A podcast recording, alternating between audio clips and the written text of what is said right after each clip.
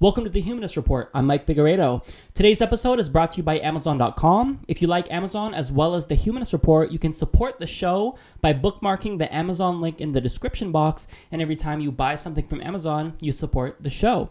So, on today's episode, we have a ton of things to cover. We will be discussing more Bernie Sanders news, uh, Cecil the Lion. Uh, we will be discussing the presidential candidates of the 2016 election, such as Chris Christie and Hillary Clinton, because they've had some really not smart things to say lately. Um, also, we will be covering more police brutality as well as two more women who died in police custody. So we've got some really heavy stories to cover. Uh, it's going to be a long episode. We got a ton of stuff to push through. So I hope you all enjoy the episode. On Meet the Press, Chuck Todd interviewed Bernie Sanders, and he tried to spin a false narrative on Bernie Sanders when it comes to both gun control and the Black Lives Matter movement. But as you're going to see, Bernie Sanders was not having any of it. Good to be with you, Chuck. Uh, you're in Louisiana, so let me start with the tragic news there uh, and uh, get into the politics of it a little bit, uh, which is uh, having to do with the issue of gun control. A lot of Democrats, President Obama has expressed some remorse that he hasn't been able to make more progress on gun control. And you've continued to walk a, a straddle a line here. You talk about uh, your, your sort of pro NRA votes in Vermont uh, having to do with being about Vermont, not no, about no, the nation not, as a Chuck, whole. Chuck, that's not what I said. I come from a state which has virtually no gun control, Mm-hmm. and yet I voted uh, to ban certain types of assault weapons. I voted to close the gun show loophole, and I voted for background, instant background checks. And what I said is that a nation, we, as a nation, we can't continue screaming at each other, mm-hmm. or else we've got to find common ground. Well, what and is a that? is well, that? Because a common ground it. is What is for a start, universal instant background checks. Mm-hmm. Nobody should have a gun who has a criminal background, who's involved in domestic uh, abuse situations. People should not have guns who are going to hurt other people, who are unstable. And second of all, I believe that we need to make sure that certain types of guns used to kill people exclusively, not for hunting, they Mm-hmm. should not be sold in the United States of America. And we have a huge loophole now with gun shows that should be eliminated. There may be other things that we have to do. But coming from a rural state, I think I can communicate with Mm-hmm. folks coming from urban states where guns mean different things than they do in Vermont where it's used for hunting. That's where we've got to go. We don't have to argue with each other and yell at each other. We need a common sense solution. Um, you, you last night spoke at the Southern Christian Leadership Conference. Of course, uh, it's a major civil rights organization, a lot of history there. But I want to play. Uh, I want to play a clip that you had, uh, sort of a reaction last week at Netroots Nation uh, in a confrontation with the Black Lives Matter I didn't have a confrontation. What I had was I was there to speak about immigration reform. Mm-hmm. And some people started disrupting the meeting. And the issue that they raised was, in fact, a very important issue about Black Lives Matter, about Sandra Bland, about black people getting yanked out of. In this case of Sandra Bland, getting yanked out of an Right. automobile, thrown to the ground, and ending up dead three days later because of a minor traffic violation. So this is not a, you know, this is issues which is a very important issue, an issue of concern that I strongly share. Well, I guess it, there were some people felt that you were being too dismissive of the protesters. No, I'm not dismissive. I've been involved in the civil rights movement all of my life. And I believe that we have to deal with this issue of institutional racism. But this is what I also believe. And speaking to the SCLC last night, Right. this is what I quoted. Martin Luther King, when he died, when he was assassinated, understood and was working on a poor people's march. We have to end institutional racism, but we have to deal with the reality that 50% of young black kids are unemployed.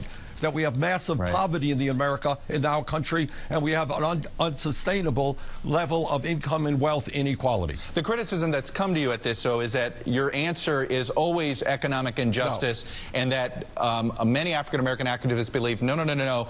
You've got to deal with race. Racism is a separate, institutional racism is a separate problem from economic injustice. They are parallel problems. They are absolutely correct.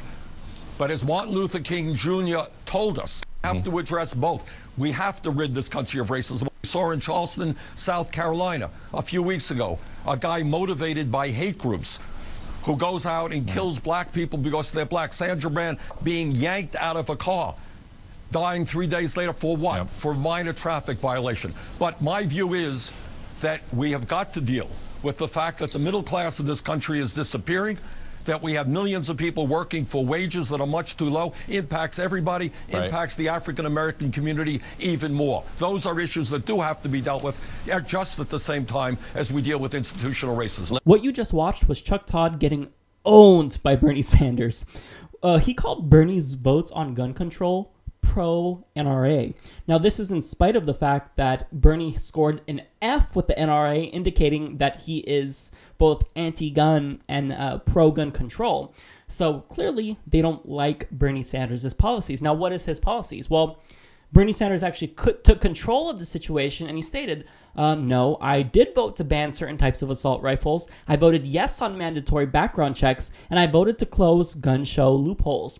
Now, if you have a brain, you can surmise that all of these are not pro gun or pro NRA policies. So that was a really nice try on Chuck Todd's part to try to discredit Bernie Sanders, but clearly it wasn't working. Now, Chuck then turned to the Netroots Nation conference where Bernie was met with Black Lives Matter protesters.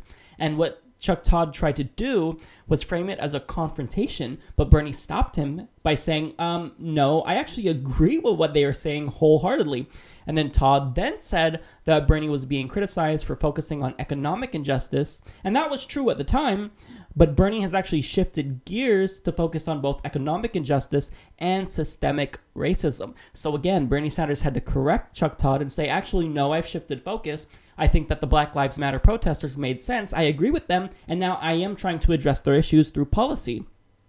So that was that was a great takedown of a media hack that is Chuck Todd. So now, what is Chuck Todd's agenda?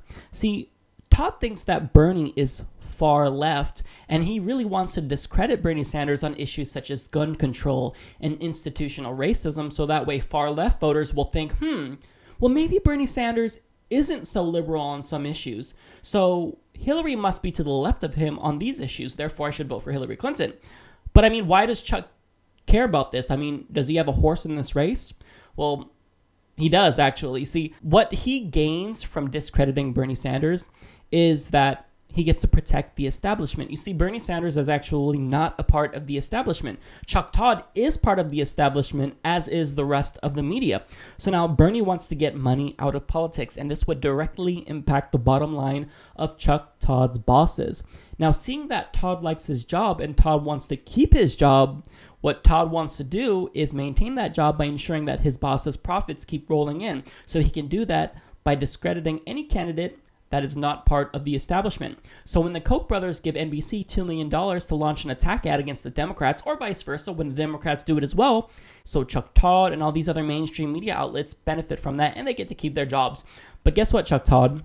Bernie Sanders was onto you and he's not having it. So if you really want to try to get him off of the issues, you're going to have to try harder than that because he's sticking to the topics and he's not going to fall for any of that. A new CNN poll shows how Bernie Sanders stacks up against the GOP's major contenders for 2016. And if you're a Bernie Sanders supporter, then I think you're going to like it. So now, compared to Jeb Bush, Sanders is at 48%, but Bush is at 47%. Compared to Scott Walker, Sanders is at 48%, and Walker is at 42%. Now, compared to Donald Trump, Bernie Sanders is at 59%. and uh, Donald Trump's at 38%. So that's a beating. Now, I want to note that when you control for registered voters, it is the case that Jeb Bush does beat Bernie Sanders by one percentage point. But again, he's a Bush. He has a lot of name recognition, whereas Bernie Sanders doesn't have that yet. Um, now, when we go to the methodology, the margin of error is less than 3 percentage points, and the sample size is 1,017 respondents, but 615 of the people polled were on landlines, and 402 people were on cell phones.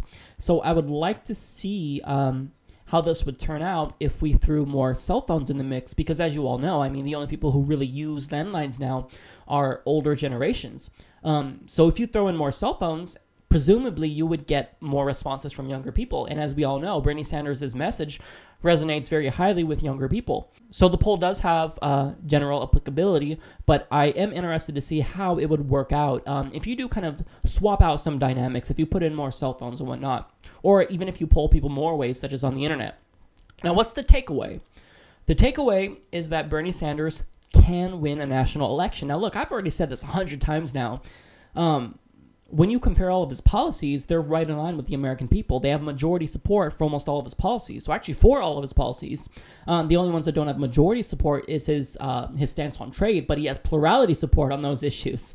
So I also want to note that um, it is the case that his biggest challenge is going to be getting through the Democratic primary, because Hillary Clinton is still beating him and everyone else as well. But we already knew that. We're not surprised. He's slowly but surely moving up. Now, Kyle Kulinski from Secular Talk, by the way, if you're not subscribed to him, you've got to do it because he's hands down the best when it comes to uh, political commentary. But, anyways, he states that uh, yeah, it is the case that Bernie Sanders, his biggest challenge is going to be getting through that Democratic primary, and he's 100% correct to state that. The thing that a lot of people don't realize is that Bernie Sanders' message also resonates with a lot of uh, Republicans. So when you look at some of the issues, such as getting money out of politics, uh, support for the minimum wage, although many of the GOP candidates don't support these policies, well, their constituents do. So it is the case that Bernie Sanders could win in a national election. Now, going back to the polls, look, he's really close when it comes to Jeb Bush. They're in essence tied when you take into account registered voters. But I mean, look, he's six percentage points ahead of Scott Walker. He's a lot. He's in the double digits ahead of uh, Donald Trump. So this is great news for Bernie Sanders supporters, and it just kind of goes to show that his his campaign is not going to stop with the momentum. He is really making some waves in this election cycle. In an interview with Vox, Bernie Sanders recently spoke out about our corrupt campaign finance system. Now, here's a brief clip of that. Candidates are increasingly dependent on the very, very wealthy. And I'm proud, by the way, that vast majority of our money comes from working people. But if I'm a normal politician who needs to raise 20, 50 million dollars, where am I going to go? I'm going to sit down with the wealthy. I'm going to go to the country club. I'm going to do my fundraisers at fancy resorts. And I get to know those people. But that's the whole point of this corrupt uh, campaign finance system. If you're going to contribute a million dollars to my super PAC, well, maybe you're a hell of a nice guy and you like to participate, or maybe you want something. I think you want something. And you and I are going to become really good buddies so I can do your bidding. In other words, the millionaire class and the billionaire class increasingly own the political process and they own the politicians who go to them for money. And I worry very much, I, and I say this from the bottom of my heart, that we are moving very, very quickly from a democratic society, one person, one vote, to an oligarchic form of society where billionaires will be determining who the elected officials of this country are. I'm going to do everything I can to stop that. When you say you want to see elections be publicly funded, do you want to cut the ability to privately fund them? The first thing that I want to do is overturn the Citizens United uh, Supreme Court decision, which is a total disaster. Uh, free speech does not equal the ability of people to buy elections. And what I have said is, if elected President of the United States, any Supreme Court nominee I make uh, will make it very clear that he or she is going to vote to overturn Citizens United. Second of all, I think what you want to do is at least make sure that candidates who are running will have as much money as um, their opponents who may have unlimited sums of money. Uh, thirdly, I think there are various ways that you can approach the issue. One way, which I find intriguing, is that you either give a tax credit or basically provide $100 for every citizen in the United States of America. And you say to that person, here's your 100 bucks. You can make a contribution. You're going to get a $100 tax credit if you spend that $100 on any candidate you want. I think that would democratize very significantly the political process in America and take us a long way away from these super PACs controlled by billionaires who are now buying elections. So Bernie Sanders says, quote, we are moving from a democratic society, one person, one vote, to an oligarchic society where elected officials are controlled by billionaires. Now, I think it's already the case that we're already ruled by billionaires. And our system is at this point, in effect, a competitive oligarchy because if you look at political science studies, such as one from 2014 um, from Dr. Gilens and Dr. Page, they find that our politicians don't represent us at all, and they actually represent special interest groups such as um, the NRA, such as billionaires, such as corporations. Um, so, really, when it comes to our influence, there's no effect at all, but the effect of influence from corporations, that's statistically significant. Now, this is incredibly problematic. Other uh, studies are actually starting to show this as well. So now, if we were represented by politicians in Congress, then Why is it the case that so many overwhelmingly popular policies can't get passed? Now, I'll give you some examples. Over 90% of Americans want money out of politics.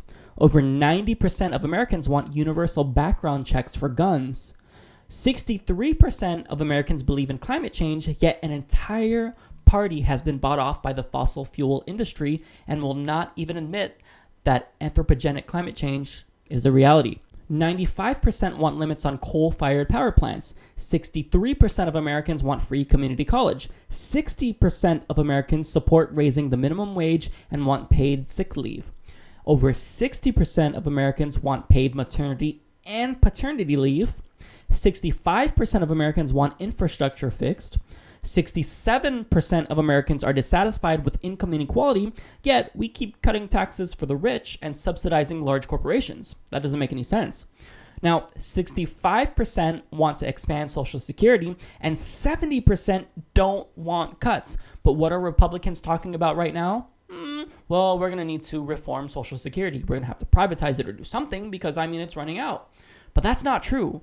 Currently, Social Security is solvent until 2033, and as of 2016, Social Security will be solvent until 2034, and so on and so forth. So, this is a false narrative that the politicians just want to dip into that cookie jar so that way they can give more subsidies to their buddies. So, now getting back to these statistics 40, 46% of Americans, and that's a plurality, they think that free trade deals are harmful, yet they ran these types of deals, such as the Trans Pacific Partnership, through anyway.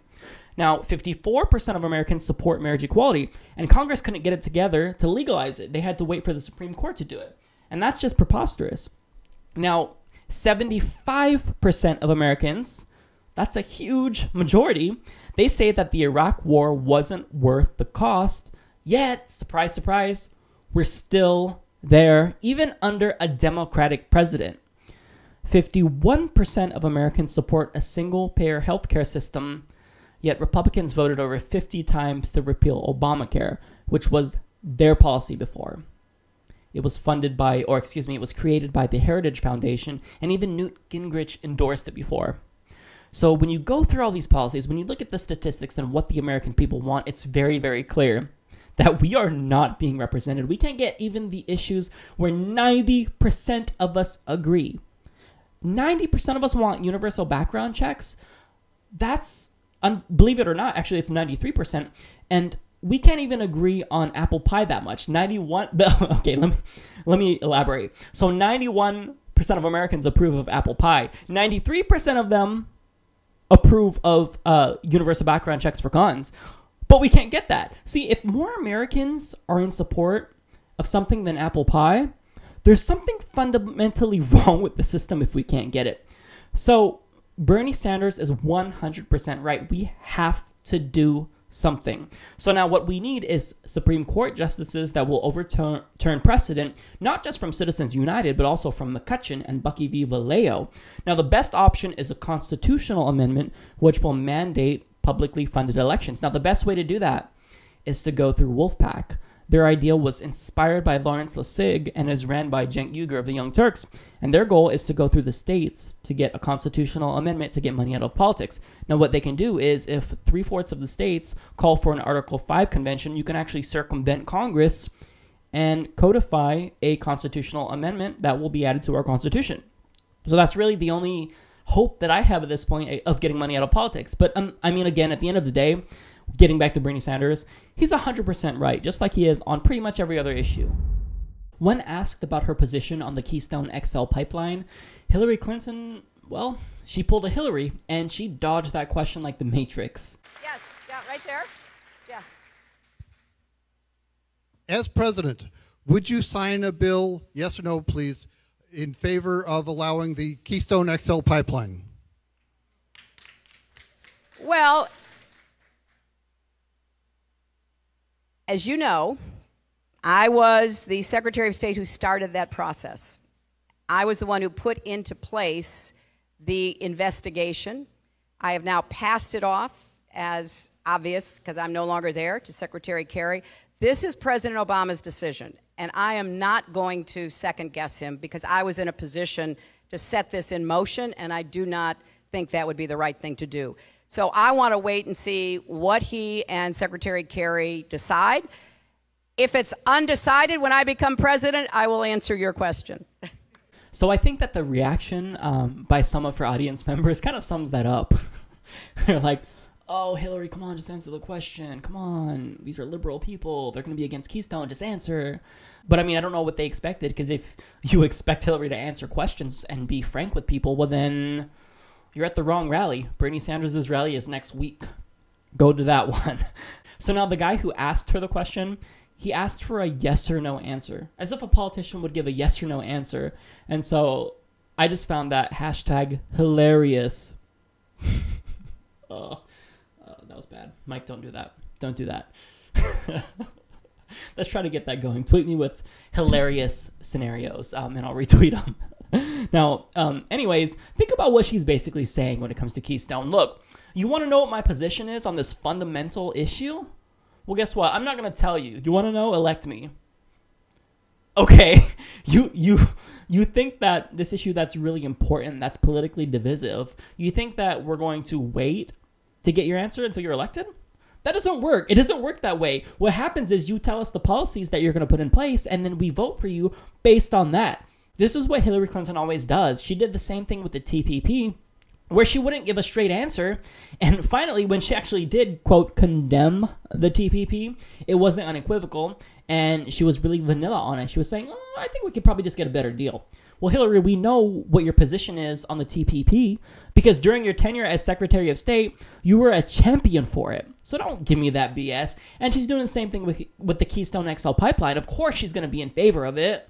Of course, she's going to approve it. She's a centrist and center right on many, many issues. So now, what her actual answer was, she said, "quote If it's still undecided when I become president, then I'll answer your question." So what's the bottom line? Look, if you think that climate change is an issue, well, then you should unequivocally condemn the Keystone XL pipeline because this is really just black and white. Huffington Post explains through 2050, Keystone XL enabled production of tar sands oil would produce as much as 5.3 billion metric tons of carbon dioxide equivalent. Carbon Tracker's projection is within the range of the State Department's estimate of annual emissions, a maximum of 168 million metric tons but it totals them over 35 years to demonstrate the pipeline's cumulative and long term impact. It would be the equivalent of building an additional 46 coal fired power plants, or roughly the average amount of CO2 that the US emits overall each year. So clearly, it's going to exacerbate climate change. This is 100% evident. Now, what's frustrating is that this is supposed to be the quote liberal candidate. We have an entire party, the Republican Party, who just outright denies the existence of anthropogenic climate change, that is, that they don't think it's man made. And our only hope at this point is the Democratic Party. But I mean, look, even they aren't really championing climate change. None of them, besides Bernie Sanders, has actual specific policies that they're going to implement to combat climate change. The Democratic Party only wants to stop climate change insofar as it doesn't interfere with the business ambitions of their corporate donors. Now, furthermore, the right has framed this as a jobs issue. Now, what's been found out is that only 35 permanent jobs will be created in the end due to the Keystone XL pipeline. But even if it was the case that thousands of permanent jobs would be created through this, well, that still doesn't make it right. Because guess what? Here's one thing that's more important than jobs the environment. Because if our planet becomes inhabitable, then guess what? Nobody's to have a job. Where do you expect to work? On Mars? It's not going to happen. We have one habitable planet that we know about, and that's it. So the environment should take precedent over the economy and jobs. So now, if you really want to know someone who's going to be straightforward with you, who's going to be frank, well, Bernie Sanders is that guy. Here's what he says about the Keystone XL pipeline. Let's talk about something the Republicans do want to get done. That's the Keystone pipeline. The House just approved it. What's the Senate going to do tomorrow? I hope very much that uh, that we will not provide the 60 votes. And why? What do you have against the Keystone pipeline? Well, what the scientific community tells us, you, virtually unanimously, Allison, is that climate change is real. It is already causing devastating problems. And if we do not transform our energy system away from fossil fuel, this planet is going to face some pretty serious problems. The idea that we would give a green light for the transportation of 800,000 barrels of some of the dirtiest oils in the world makes no sense to me. I mean, you know, the State Department has done all sorts of environmental impact studies and found that it would have no negative They were, impact. ve- yes, I do know that, and they were very faulty studies. What they assumed is that if we killed the pipeline, the oil would come by rail. I don't accept that, and the people who did that study had a prior relationship to TransCanada. Bottom line is, the Republicans talk about this as a jobs program. Yes. Do you know how many permanent jobs are going to be created on this? How many? 35. Why? So- Why do you make it so? Because you, you're, you're defining it very narrowly. It's not just about in the making of the pipeline. It's what this oil will provide as commerce, how it changes our dependence on foreign oil. I mean, there's a lot going on. There is. But the Republicans refer to this often as a jobs program. There are 35 permanent jobs. If you want a jobs program, it might be a good idea to rebuild our crumbling infrastructure, our roads, our bridges, and our rail system, and start creating millions of jobs, not 35 jobs.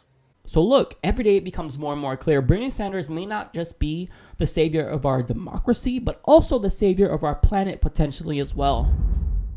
Bill Maher recently wrote a blog about money in politics, and this is what he had to say. A recent New York Times poll shows that almost everybody hates Citizens United, that 46% want to completely rebuild our campaign finance system, and another 39% want to fundamentally change it. How come there's no apparent clamoring for complete public financing of campaigns? Isn't it the only thing we can do at this point? We've tried nibbling around the edges, it's only made things worse. Now he adds, for politicians, I don't think the bar should be calling for a constitutional amendment overturning Citizens United. The bar should be calling for complete public financing. Citizens United is misunderstood. The root of the evil was there before it existed, and some other nonsense could easily replace it. Now, he's 100% right.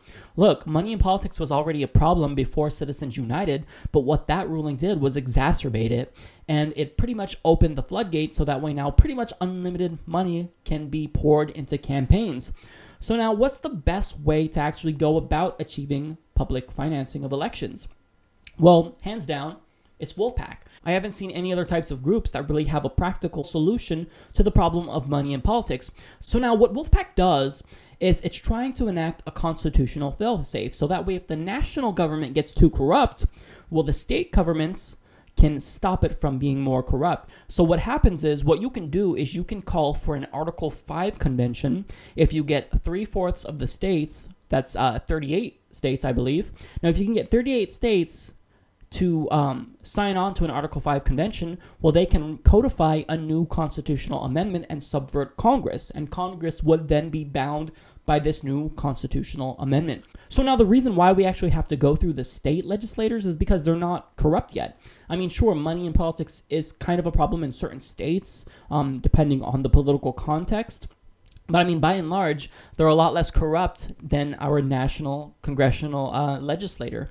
So now, when you look at the way that elections are run in our country, going to the House, I mean, House members are elected every two years. So they're constantly in campaign mode. They're constantly thinking about how they're going to get more money, how much more donors they can attract. So, of course, they're not going to be wanting to worry about campaign finance reform because they don't have time to. Now, when you look at the uh, larger Congress, including the Senate as well, so even if there's one um, politician that's inclined to get publicly funded elections through a constitutional amendment, well, if they propose it and fail, then special interests such as uh, billionaires, corporations, um, interest groups, what they're going to do is they're going to pour a ton of money into their opponent's campaign to make sure that that politician does not get back into Congress. So you're really damned if you do, damned if you don't in this situation. I mean, you could be in favor of a constitutional amendment to uh, publicly fund elections, but you better make sure that if you're going to propose that, it's going to win. So now, every generation at this point has passed a major constitutional amendment, except us. We haven't done that yet. And I think this is going to be our time. We're going to have to do this. We're going to have to rally. We're going to have to volunteer. We're going to have to call our legislators and ask them to adopt the Wolf PAC Amendment. At this point, I believe three states in total have uh, codified it. Um, but we've got a long ways to go. A long, long ways to go. Look, I know that you guys are concerned with like climate change and minimum wage and whatnot, and these are all extremely important issues. But the problem is that we can't even address these issues until we address money in politics because you've got to go for the one thing that's stopping all other legislation from getting through. I mean, if you want legislation on climate change, well, good luck getting through to Republicans because they're all bankrolled by the fossil fuel industry. All of their campaigns are paid for by and large by these types of organizations that want to um, that want to pollute, such as Koch Industries. So now, at this point, I don't see any other feasible way to get money out of politics and to publicly finance elections than to go through Wolf PAC. So if you guys are interested in that, check out wolf-pac.com and you can actually become a volunteer. It's extremely easy. I've done it. I've called legislators, and they're actually a lot more receptive to the message of Wolf PAC than you think. So give that a try. Check out wolf-pac.com because again, I can't see any other way that's practical to actually get money out of politics. Sam DuBose is a 43 year old African American man that was pulled over by a University of Cincinnati police officer named Ray Tensing, and he was shot and killed. Now, Sam DuBose was not armed at the time of his killing. So now there's body cam footage of what happened, but I want to warn you that before I show you it, it's very, very disturbing and gruesome. So just watch this, but keep that in mind. Hey, how's it going, man? Hey, how's it going? Good. Officer Tensing, UC Police. You have a license on you? Yeah, what happened? When did you find Okay. Is this your car? Yeah. It's going back to a female, actually. Yeah, it's, it's, it's, it's my, my, wife. Her name is Rashawn DeVries. Okay. We don't have a front license plate on your car. Oh, I, I just put my glove on. I have it. What's that? It's right here. I just, Oh, okay. Yeah, that's Well, I- actually that's got to go where the front plate's supposed to go. You don't have to reach for it. It's okay. You have your license on you? uh, yeah.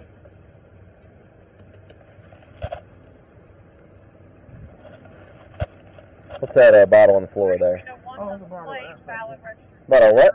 You can smell it. It's air pressure. It's not that liquor. Okay. Do you have your license on you?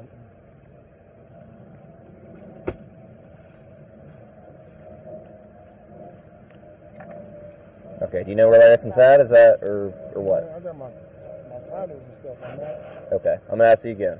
Do you have your license I on you? have license. You can take run my name. So you, do you not have your license on you? Uh, I'm asking you a direct question. Do you have your license on? Uh, I thought I did. I understand. Why did, what did you pull me over for? Again, the front tag. But it's not illegal to have a front. It's Okay. Actually, it is. I'm going to ask you again. Do you have a license on you? I have a license. You can run my name. Okay. Is that not on you then?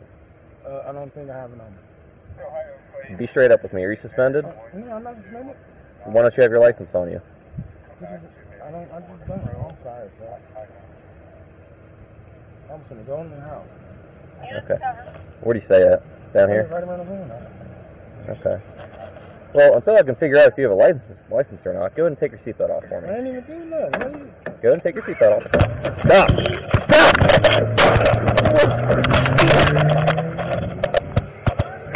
That's it.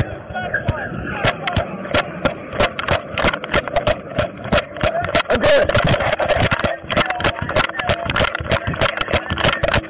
No, just driving down. Stop get over.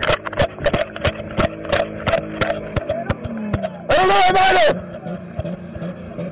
Huh?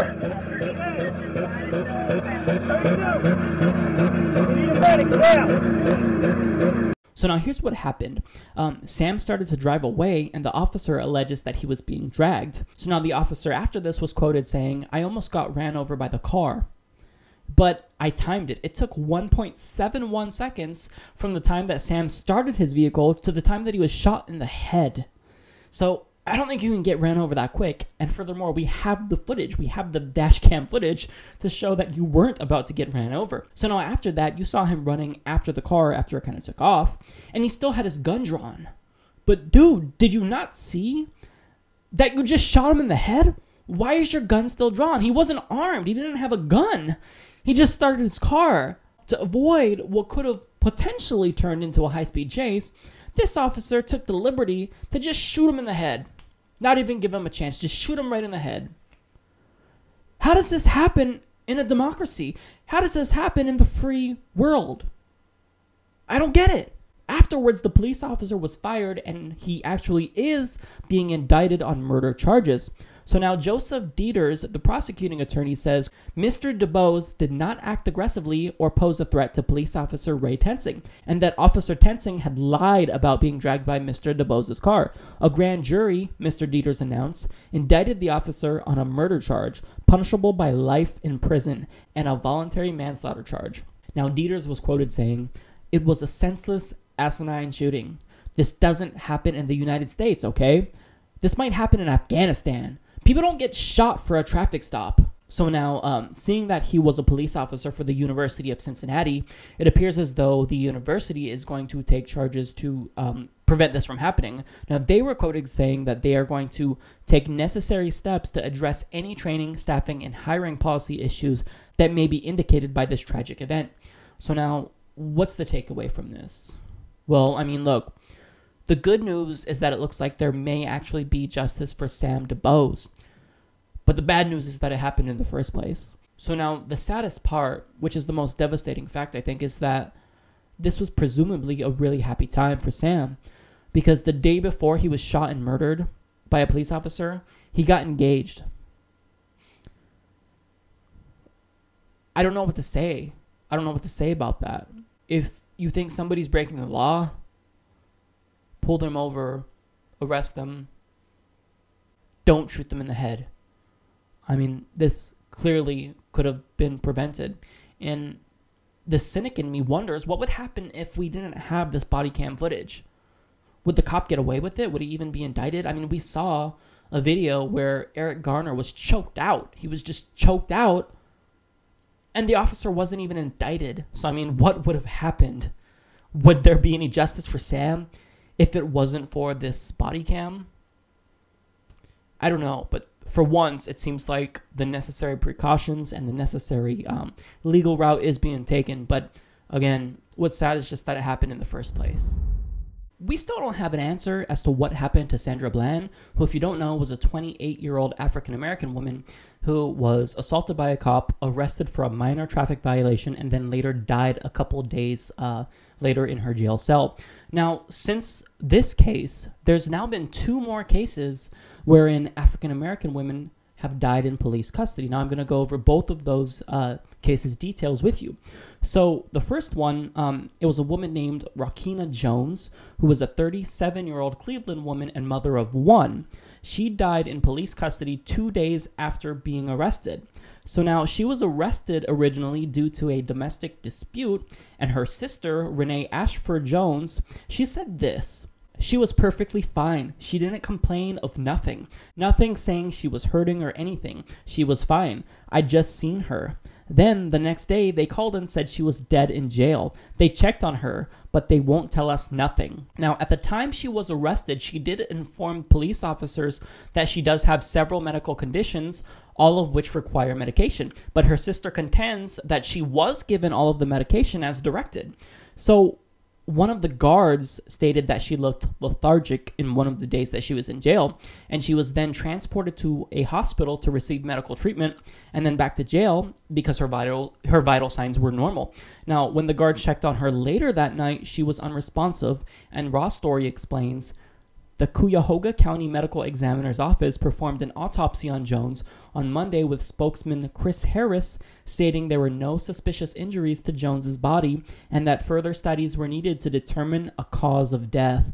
So really, it's an open question um, as to what happened to her. We have no idea. Now, moving on to the second case, uh, the woman was named Raynette Turner. She was a 42-year-old New York woman and mother of eight and she also died in police custody. Now, she was originally arrested for shoplifting, and she told police that she was not feeling well, so they took her to the hospital also to receive medical treatment, and she was treated for high blood pressure. And once they transported her back to her jail cell, she was later found dead in her cell. Now, her husband didn't find out until her scheduled arraignment, so he was kind of out of the loop for a few hours. Now, he says, quote, no one said anything to me about my wife was downstairs dead. They just let me sit in the courtroom all day long, waiting for her to come and be seen by the judge. I'm not going to rest until I get some type of justice for my wife. That's the bottom line. So Ralkina Jones was the fourth, and now Raynette is the fifth African American woman to die in police custody this month alone. So, again, we can't necessarily um, make any assumptions. We don't know if there's foul play. They were both treated for medical conditions. We have no idea. But what's important is that we say their names, get their story out there, so that way, if there is any foul play, hopefully any officers potentially involved in foul play will be brought to justice. But what matters, again, is just making sure that there's an investigation, there's an autopsy, and we uncover the truth because their families deserve to know. And it's just a little bit scary that five African American women have died this month. Now, look, I'm not saying anything. I don't know the details. We all don't know the details. Their families don't know the details. But we've got to shine a light on it, and we've got to make sure that inmates are getting medical attention. We've got to make sure that they're being treated properly. We got to make sure that they're monitored if they are having medical problems. So again, the whole point of this is not to make any assumptions, but just to shine a light on it. So a video of a police officer in Cleveland named Robert Schwab. Um, well, it went viral because in the video he was seen pepper spraying Black Lives Matter protesters. Now here's a clip of that.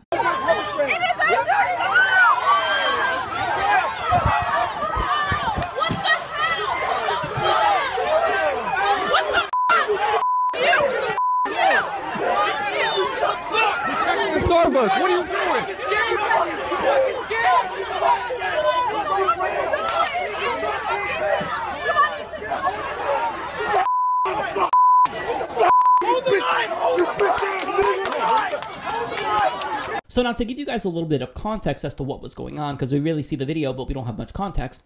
Well, these individuals were leaving a summit for Black Lives Matter, um, and there were about 1,200 people in attendance. And what they were discussing was issues such as police brutality and institutional racism. Ironically, um, now the crowd began chanting in protest after a black teenager who was part of the crowd was arrested. Now, the cop alleges that he was drunk, but this is yet to be confirmed. Now, clearly these people are just exercising their first amendment rights which is legal. That's legal. This is the us um, now they're allowed to protest so long as they don't get violent and they weren't getting violent. Did you see anyone uh, breaking anything? Did you see them hurting anyone? No. Um, so now clearly the cop was the one who's in the wrong as he was being unreasonable. Now the police department presumably agrees with that seeing that he has now been placed on administrative leave. Now you don't get to assault people because you feel a little bit of pressure because protesters want to take part in a nonviolent protest over something that they disagree with. If you can't handle that type of pressure, if you can't handle these types of crowds, then you can't be a police officer. I mean, you go through training to deal with de escalation. You don't escalate situations by assaulting people, by pepper spraying them in the eyes, which is extremely painful. You can't do that if you're a police officer. It's all about de escalation, not escalation. That's the goal. so, now, what this demonstrates to me, what I kind of got out of this video, is that a lot of people, they, they just don't care about Black Lives Matter protesters. They see them as a nuisance. What are you complaining about? Why are you rioting? Why are you doing this? Da, da, da, da. Look, I don't agree with rioting, but I do agree that they should be protesting because they have a legitimate grievance. But everyone should be protesting because it's a problem that institutional racism is so entrenched in our system that it's everywhere. And now black people have to be terrified everywhere they go, even if it's just for minor traffic violations, about being assaulted by the police. Bill O'Reilly even re- recently just said that the Black Lives Matter movement wants to tear the country apart. I have the video on that if you want to check it out. That just kind of shows that people don't care about the Black Lives Matter movement. And they're not outraged that police officers all across the country are assaulting African American people for no reason. Now, this cop was so annoyed because, I mean, I could imagine him thinking, how dare they be outraged by police brutality? I'm a cop. So let me let me pepper spray them and then use excessive force. It doesn't make any sense. I don't know why he did this. I don't know if he has problems with racism, um, if he's had any race issues in the past. But again, he's overstepped the line, and I'm glad that he's placed on administrative leave. And I would like the um, the police office and the county to wage an investigation on him because look, with how much African American people have been being assaulted and been getting killed by the police lately. Mm-mm. We can't just take this lightly. We really got to look into this guy, see if he has a history of racism, do like a psychological screening to ensure that he doesn't hold any malice or ill will towards minorities. Because look, he was clearly in the wrong. You saw the video. It's not okay to pepper spray non-violent protesters. Bill O'Reilly recently decided to run a smear segment on the Black Lives Matter movement. Now, I'll show you the video and then we'll come back and discuss it. Who's funding Black Lives Matter? One of the big donors seems to be George Soros, our old pal, who gives big money to affiliates of Black Lives Matter, groups that do direct business with them.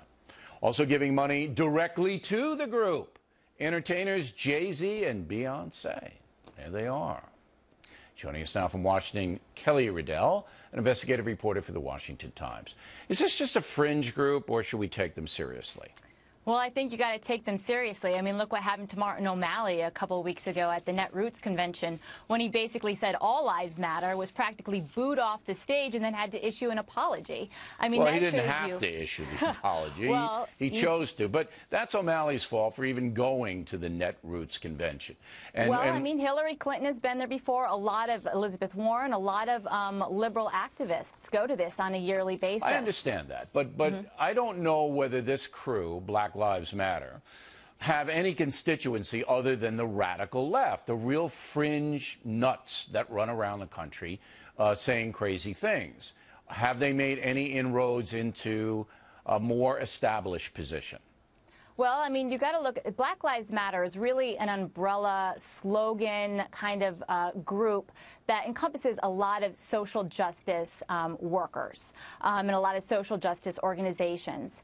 And um, it's it was a it's a group that was started by three women that work at Soros-backed organizations that are into community organizing, um, into kind of riling up activists. And um, what all of these social justice groups have in common is basically three things. The first is that they believe fundamentally that it's social policy and the man and the professional political class that is out to get them with unjust policies. That basically all of their social woes, all of their economic woes can be, be be based on unfair policies.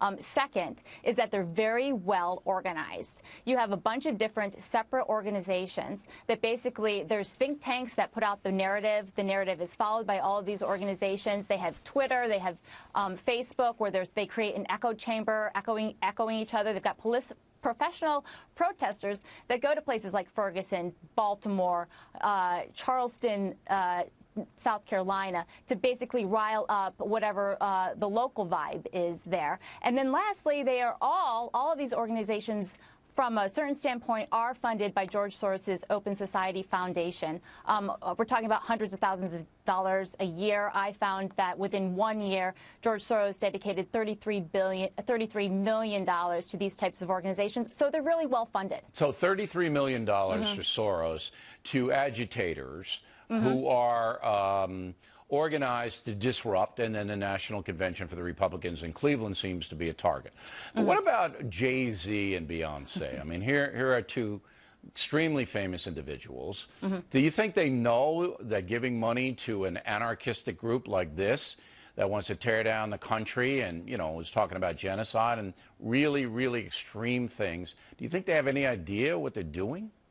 I do, actually. Um, one of the activists that said that Jay Z um, and Beyonce were giving um, tens of thousands of dollars to the movement, um, her name is uh, Dream uh, Dream Hampton, and she was a co-writer on Jay Z's memoir, and she's part of this uh, Malcolm X grassroots organization um, that is very um, is very extreme, and so she's part of their inner circle and was the activist that basically first reported that they were giving money because Jay Z and Beyonce were getting a lot of flack from these groups for not. I mean, Jay Z raps about it in his lyrics, and and they wear you know the memorabilia or the, the you know the Black Lives Matter T-shirts, but they weren't giving any money, and I so uh, so so yeah, Well, so they kind of got. We've put into that. invited uh, Jay Z and uh, Beyonce if they have a statement they'd like to make or come in and uh, explain why they're doing what they're doing. We're Mhm. ready to receive them. So now the first thing that stood out to me was how he exposed uh, individuals such as George Soros and um, Jay Z and Beyonce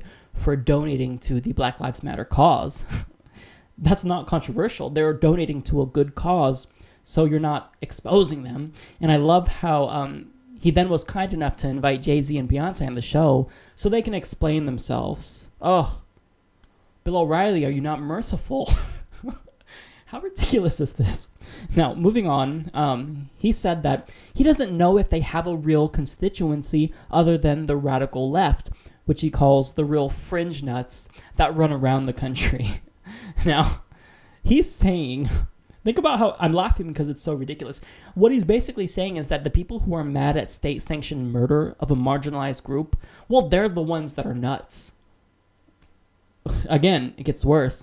Kelly Riddell says that they go to places to rile up communities. Um, no, they're already riled up. The fact that people get upset when police officers kill unarmed black people. The, they think that it's weird that people are upset about that. It blows their minds. They can't comprehend it. They think, why are they mad? They're just black people. We don't care about them, so why does anybody else? I mean, I'm, I'm not saying that that's what they're saying, but it really sounds like it. Now, again, I'm extrapolating, but it's what they're saying is problematic. Now, moving on, Bill O'Reilly referred to them as, quote, agitators. So, what he's saying is don't get mad at police brutality. Don't get mad at the police who kill unarmed black people. Get mad at the people who are mad at people dying. Get mad at the people who are trying to stop state sanctioned murder. How crazy is that? He's in effect blaming the victims. Now, he called them anarchistic and said that they want to, quote, tear down the country. So now let's actually look at the demands of the Black Lives Matter movement. This is from blacklivesmatter.com. So, their demands are to seek justice for the family of Michael Brown, to develop a network of organizations and advocates to form a national policy specifically aimed at redressing the systemic patterns of anti black law enforcement violence in the U.S., they want the federal government to stop supplying military weaponry to police departments and wants the police to be demilitarized. Now, they want the Attorney General to release the names of officers who have killed black people so they can be brought to justice. They want to reallocate funds from law enforcement offices, some funds, by the way, to combat poverty in predominantly black neighborhoods. I don't see what's extreme about that. These are all perfectly reasonable demands. So they're not about tearing the country down, they're about building the country up so that way it's more equitable.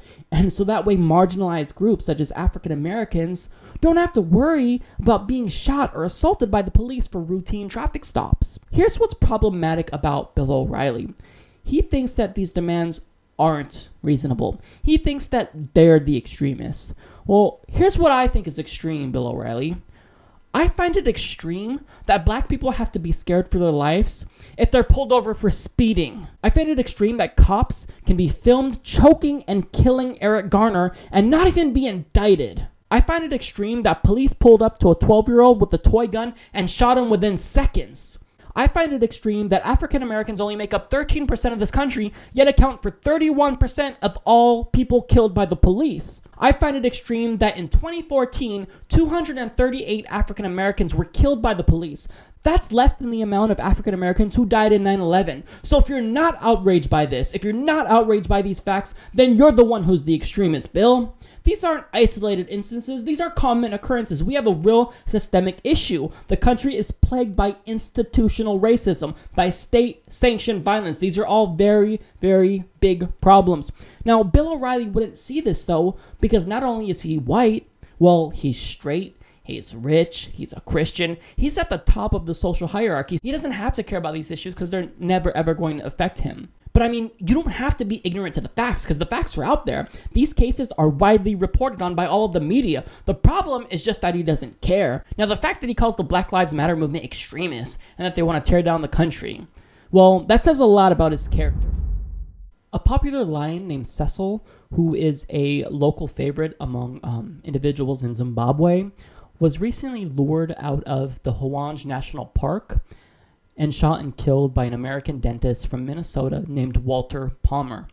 Now, as you can see from the video, Cecil is a local favorite because he doesn't mind the tourists and he's a very beautiful animal overall. So, now what happened? Walter Palmer paid $55,000 to hunt in a hunting zone next to the Hwange National Park, which is an animal sanctuary and you can't hunt there. And he lured Cecil out with meat shot him with an arrow, but then wasn't able to actually successfully kill him with that arrow. So then he stalked Cecil for 40 hours and ultimately shot and killed him with a rifle. He then skinned his body and then took his head, presumably to mount it on his wall. Now, what's problematic is that this isn't the first time that Walter Palmer has been in trouble for hunting illegally. Huffington Post explains Palmer has come under fire for his hunting techniques. In 2008, he was placed on probation for one year and fined $2,939 after lying to federal authorities twice about where he shot a black bear in Wisconsin. So now here's some gruesome photos that he's taken with other animals that he's murdered as well. Um, yeah, so you kind of get the idea of what type of character we're dealing with here. So now Cecil's death has sparked international outrage. The Yelp page for his dentist office has been flooded with negative reviews, and he's actually since closed his business altogether. Now, he did release a statement about all of this. He says, To my knowledge, everything about this trip was legal and properly handled and conducted. I relied on the expertise of my local professional guides to ensure a legal hunt. I deeply regret that my pursuit on an activity I love and practice responsibly and legally resulted in the taking of this lion. Right. I don't believe him. I don't believe him. Because this is the way that it probably went down. Now, I'm just speculating, but I'm sure he saw Cecil in the Hwange National Park and he was thinking, I want that one. So he knew that it was illegal to kill Cecil because he was living in the sanctuary. So what he did was he lured him out with meat to get him to come out. And then once he got out, then he probably thought, oh, look, now it's perfectly legal. He's not in the sanctuary. I can kill him now. That's how it probably went down, given the fact that he is he's been in trouble before. So look, I don't believe you. Now, full disclosure, I don't think that hunting is inherently evil. I mean, indigenous hunting among other animals is just a part of life. And I mean, if humans are going to hunt and eat the animals that they kill, well then I think that's probably more humane than um, the way that we eat a- animals that are mass uh, produced in factory farms where they're kind of squashed together in these small pens and where they're lifted up by machines by their legs and their throats are slit. I think that just hunting them and uh, humanely killing them is more humane. So I'm not just outright against hunting um, when it comes to that. Now, if you are a sport hunter, there's no excuse for you. I think that's just a deplorable act. I mean, if you think that you're just in hanging animals' heads on your wall, well, then there's a name for individuals of that with that type of behavior. They're called serial killers because that's wrong, and that's what you are. Who would want to do that? I mean, look, this guy spent fifty-five thousand dollars to kill dude, you could have bought a PlayStation with Cabela's Big Game Hunter for under 300. But I mean, look, that wouldn't satisfy your bloodlust. You had to go, you had to fly across the earth and pay $55,000 to kill someone. It just it honestly blows my mind. It blows my mind that people do this. Now, here's the problem that I have with these big game, game hunters. A lot of them try to justify their actions by saying, well, look, the money is going to help local villages. Okay, well, if that's the case, then donate the money to them. Why does the killing have to be involved? If you're such a humanitarian, put your money where your mouth is and just donate the money to help out the local villages. Why do you have to kill? It's because you want to kill. You like killing. You don't care about life. You're anthropocentric. All you care about is yourself. Here's the bottom line this guy didn't kill Cecil to help the local community or feed a village. He wanted to hang Cecil he- Cecil's head on his wall. Now, Walter Palmer has since gotten death threats and has been met with harsh international criticism with people um, from people all over the world. Now, I want to encourage people not to send him any messages. Don't give him death threats two wrongs don't make a right. So here's what you can do. You can direct your anger in a manner that's more constructive. So what I'm going to do is put a link in the description box to a whitehouse.gov petition. And what this petition does is it urges uh, Secretary of State John Kerry and Attorney General Loretta Lynch to extradite him to Zimbabwe so that way he can face justice for his actions in Zimbabwe, which is the country that he committed the crimes in. So he does need to be prosecuted. I'm I'm in agreement with those people because if he's not pro- prosecuted, then this isn't going to deter other people from doing this type of heinous act. Sport hunting is wrong, killing is wrong. This guy didn't have a justified reason for it that was acceptable. So, in the end, he should face justice and be prosecuted for his actions. If you live in Oregon, Washington, Colorado, or Alaska and enjoy using legal recreational marijuana, then look out because Chris Christie is going to be coming after you if he's elected as president. At a town hall meeting in Newport, New Hampshire, he said, quote, "If you're getting high in Colorado today, enjoy it. As of January 2017, I will enforce the federal laws." And now he described the legal marijuana laws as quote, "lawlessness" and said, "If you want to change the marijuana laws, go ahead and change the national marijuana laws." Now, it's a fact that marijuana is still technically illegal at the federal level, and it's still classified as a Schedule 1 drug, meaning it's more dangerous than meth and heroin and has no accepted medical use. But we know that that's bogus. I mean, this is classified as a Schedule 1 drug, even though it's been proven by studies that marijuana is less harmful than alcohol, and also that less people have died from marijuana overdoses than caffeine overdoses but you don't see anyone trying to ban caffeine, do you? So if you think that this is an acceptable categorization, well, then you're just unreasonable. That's just That's just true.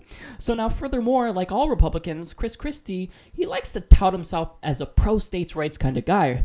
Now, he was quoted in March of this year saying, it was the states that created the federal government, not the federal government that created the states. We need to get back to that philosophy. Okay. Well, then take your own advice.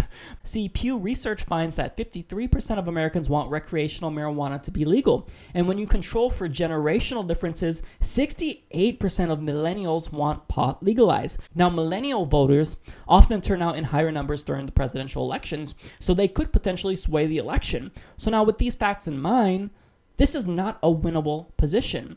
And this is a civil liberties issue. But I mean, Chris Christie has proven time and again that he's anti civil liberties. When you look at his stance on the NSA, he is anti Edward Snowden, he's uh, pro spying. Um, and look, to be fair, Barack Obama has the same position, but I mean, that's not okay. If you tout yourself as a pro states' rights kind of guy, well, then you should be in favor of these legal marijuana laws because, again, marijuana doesn't hurt anybody. You can't ban things that you don't like if they're not hurting anybody, if people aren't doing things to other people that are harmful, then it's not a problem. I could see if people were forcing other individuals to smoke marijuana and strap them to a chair and sticking a blunt in their mouth, but that's not what's happening. That's not the case. So, look, overall, this is just stupid. And so much for being a principled states' rights kind of guy, right, Chris Christie? Because, I mean, if you're pro states' rights, then be consistent. See, I've already stated before, I don't care. I'm states' rights on some issues, and I'm and I'm pro federal government on others on other issues. I don't care as long as I get the policy position that I think is just, that I think is effective, then that's what I want. But at least I stated. You see, if you want to be consistent, if you tout yourself as a straight shooter, well then don't contradict yourself. Planned Parenthood is currently under attack by a group who has purported to reveal a bunch of sting videos who uh, supposedly reveal a scandal, um, but there's not really a scandal. Um, so I'll go ahead and show you a clip from one of those. Back up a little bit. PPFA, our parent body, is on board with tissue donation, but we have to ask for a waiver to do it, and we have to lay out for them what our program is going to be like. And the mechanics of it was that uh, Heather, a Novogenix person, would come to the site, and our staff would sign the patients up and get consent, and then Heather would look at the tissue and take what she, she required. So it was logistically very easy for us. We didn't have to do anything. So it was compensation for this. We didn't have to do anything. So it was compensation for this, and uh, there was a discussion as I was leaving. They, they had been paying by the case, and there was some discussion about doing it in a different way, or I don't know what you're used to doing, how are you used to doing compensation. The patients don't get anything, of course. But. Okay, so I'd like what what would uh, what would you expect for intact um, tissue? What what sort of compensation? What sort of? Well, why don't you start by telling me what you're used to paying? Okay, I don't think so. I, I'd like to. I would like to know what would make you happy. What would work for you? Well, you know, in negotiations, the person who throws out the figure first is at a loss, right? So. you, no, I, I don't look at it that way. I know you want to play that game. I get I it, but. I no, no, no. I want low ball because I'm used to low things from. You know what? Um, uh, if you low ball, I'll, I'll act pleasantly surprised, and you'll know it's a low ball. Okay. What I want to know is uh, what would what would work for you. Don't low ball it. Okay. Tell me what you really. dollars a specimen. Oh, that's way too low. I, I, and that's I, really that's way too low. I don't. I, want to keep you happy. I've, I've been at places that did 50 too. But see, we don't. We're not in it for the money. Well, don't you start by telling me what you're used to paying? Oh, I no, no. No, I want- lowball You $75 a specimen, and we don't want to be in the position of being accused of selling tissue and stuff like that. On the other hand, there are costs associated with the use of our space Exactly. and all that kind of stuff. So what Yes. were you thinking about? Right. So now when you look at that, you can see it's very clear that they're framing it very deceptively. They're editing it in a way that um, tries to take the individuals in the video um, out of context. And they're really trying to make it seem like Planned Parenthood is harvesting organs and selling tissue to profit off of it, but that's not really the case. What these alleged scandals are covering is um, fetuses being donated for scientific research. You can't just throw human tissue or a fetus in your trunk. It actually has to be transported by professionals in a manner that's safe, in a manner that can maintain it. So there are costs associated with that. Now, there's no scandal. But nonetheless, conservatives are going to use this as ammunition to defund Planned Parenthood. Now, The Hill explains Senate Majority Leader Mitch McConnell is fast tracking a bill to cut off federal funding for Planned Parenthood after senators huddled in his office Tuesday to work out the details of a bill. The Republican leader told reporters earlier Tuesday that Senator Joni Ernst of Iowa would be leading a working group of senators, which also included Senator Rand Paul, to come up with a new bill. Now, here's why this is problematic. Here's why we don't want to defund Planned Parenthood. Well, they're not just this abortion factory like conservatives like to make it out to be. Here are some of the other services that they provide. They provide HIV counseling, treatment for STDs and STIs, cancer screening. In 2013, they did 400,000 pap tests and 500,000 breast exams. They also offer birth control, which is extremely important if you want to prevent abortion, and they prevented 6 million unintended pregnancies. Now, these are beneficial mostly to socioeconomically disadvantaged women, so the poorest of the poor. Now, abortion only represents 3% of their total services, and only about 10% of their clients have actually received an abortion from Planned Parenthood. Now, here's a chart that illustrates just how little abortion makes up of their total services. Now, the kicker is that there aren't any federal laws that allow for the funding of abortions. So your federal tax dollars are not going to paying for abortions. Planned Parenthood is funded through Title X and Medicaid. Now, Fact Check explains Title X funds may not be used in programs where abortion is a method of family planning. Medicaid funding is restricted by the Hyde Amendment to only abortion cases involving rape, incest, or endangerment to the life of the mother. Some states use their own funds under Medicaid to go beyond that. 17 states and until recently the District of Columbia pay for medically necessary abortions, according to the Guttmacher Institute. So at the end of the day, Planned Parenthood provides very important services to poor women.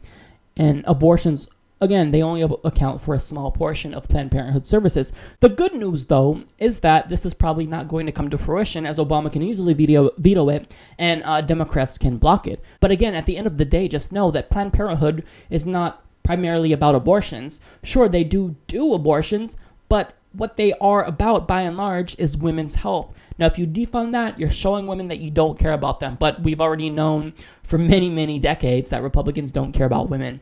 So this is a non issue, it's not a scandal. But this group is going to do anything and edit it in a very deceptive manner to tout their agenda, which is to defund Planned Parenthood. Well, that's the end of this episode. I want to welcome all of my newest subscribers to the channel as usual. And I also want to thank all of the sponsors of the show, such as HostGator, Audible, Amazon, and AbeBooks. Um, feel free to check those out. There's links in the description box, and you can save on them um, just by being a Humanist Report uh, customer or subscriber. Um, so, anyways, I will see you guys next week. Take care.